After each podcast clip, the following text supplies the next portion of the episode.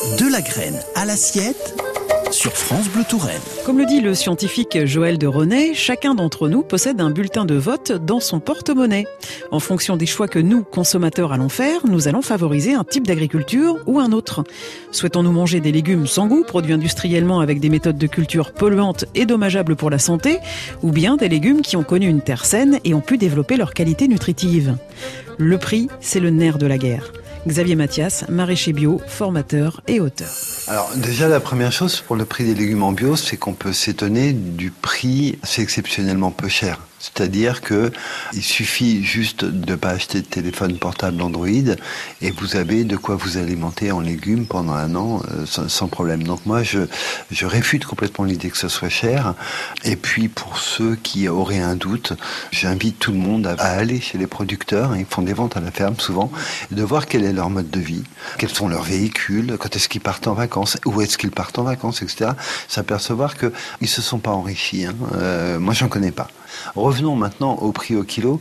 Le prix au kilo, il est déterminé par une espèce de comparaison inconsciente qu'on a forcément avec les prix euh, totalement truqués de la grande distribution. Je dis totalement truqués parce que tout est subventionné. Donc effectivement, on se retrouve avec un commerce inéquitable nord-nord entre une agriculture subventionnée et une autre qui ne l'est pas. Donc euh, on essaye malgré tout de ne pas avoir des ratios trop important par rapport à l'agriculture conventionnelle et surtout de s'y retrouver en temps de main-d'œuvre passée. En fait, c'est souvent quand même la main-d'œuvre hein, qui va déterminer le prix. On est tous d'accord que les pesticides il y a des risques. Il y a, enfin, c'est plus que des risques. On, connaît les dégâts des pesticides aujourd'hui. Philippe Riffard, maraîcher bio à la Ville aux Dames.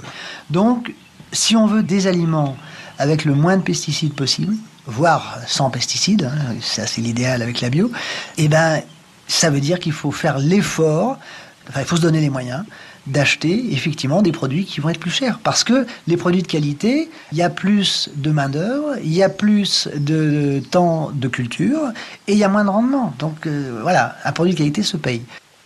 Ce qu'il faut savoir, c'est que l'agriculture française étant quand même en mauvaise posture, on le voit euh, avec la, santé des hommes, hein, quand on, sait qu'il y a quand même un suicide tous les deux ou trois jours, euh, il y a des signes qui ne trompent pas. On va vers une agriculture qui sera plus une agriculture familiale. On sait ce que ça veut dire en termes euh, de surface, d'intensification et de qualité derrière.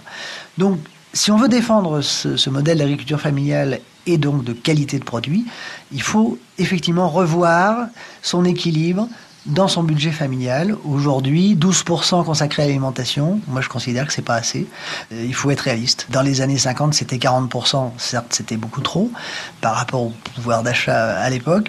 Mais aujourd'hui, 12%, euh, je sais que le logement et le transport sont des frais incompressibles, mais il faut vraiment se dire, euh, ce qui nous nourrit nous tient debout, et donc il faut mettre les moyens. Je pense qu'il y a beaucoup d'activités aujourd'hui qui pourraient être faites dans la joie et la bonne humeur si on était toujours content de passer à table en se disant je vais pas faire ça vite fait parce que c'est du temps perdu, mais je vais prendre le temps de préparer avec d'autres et puis euh, goûter ce qu'on a préparé. Et là, je pense qu'on on voit la vie un peu différemment dans ces cas-là.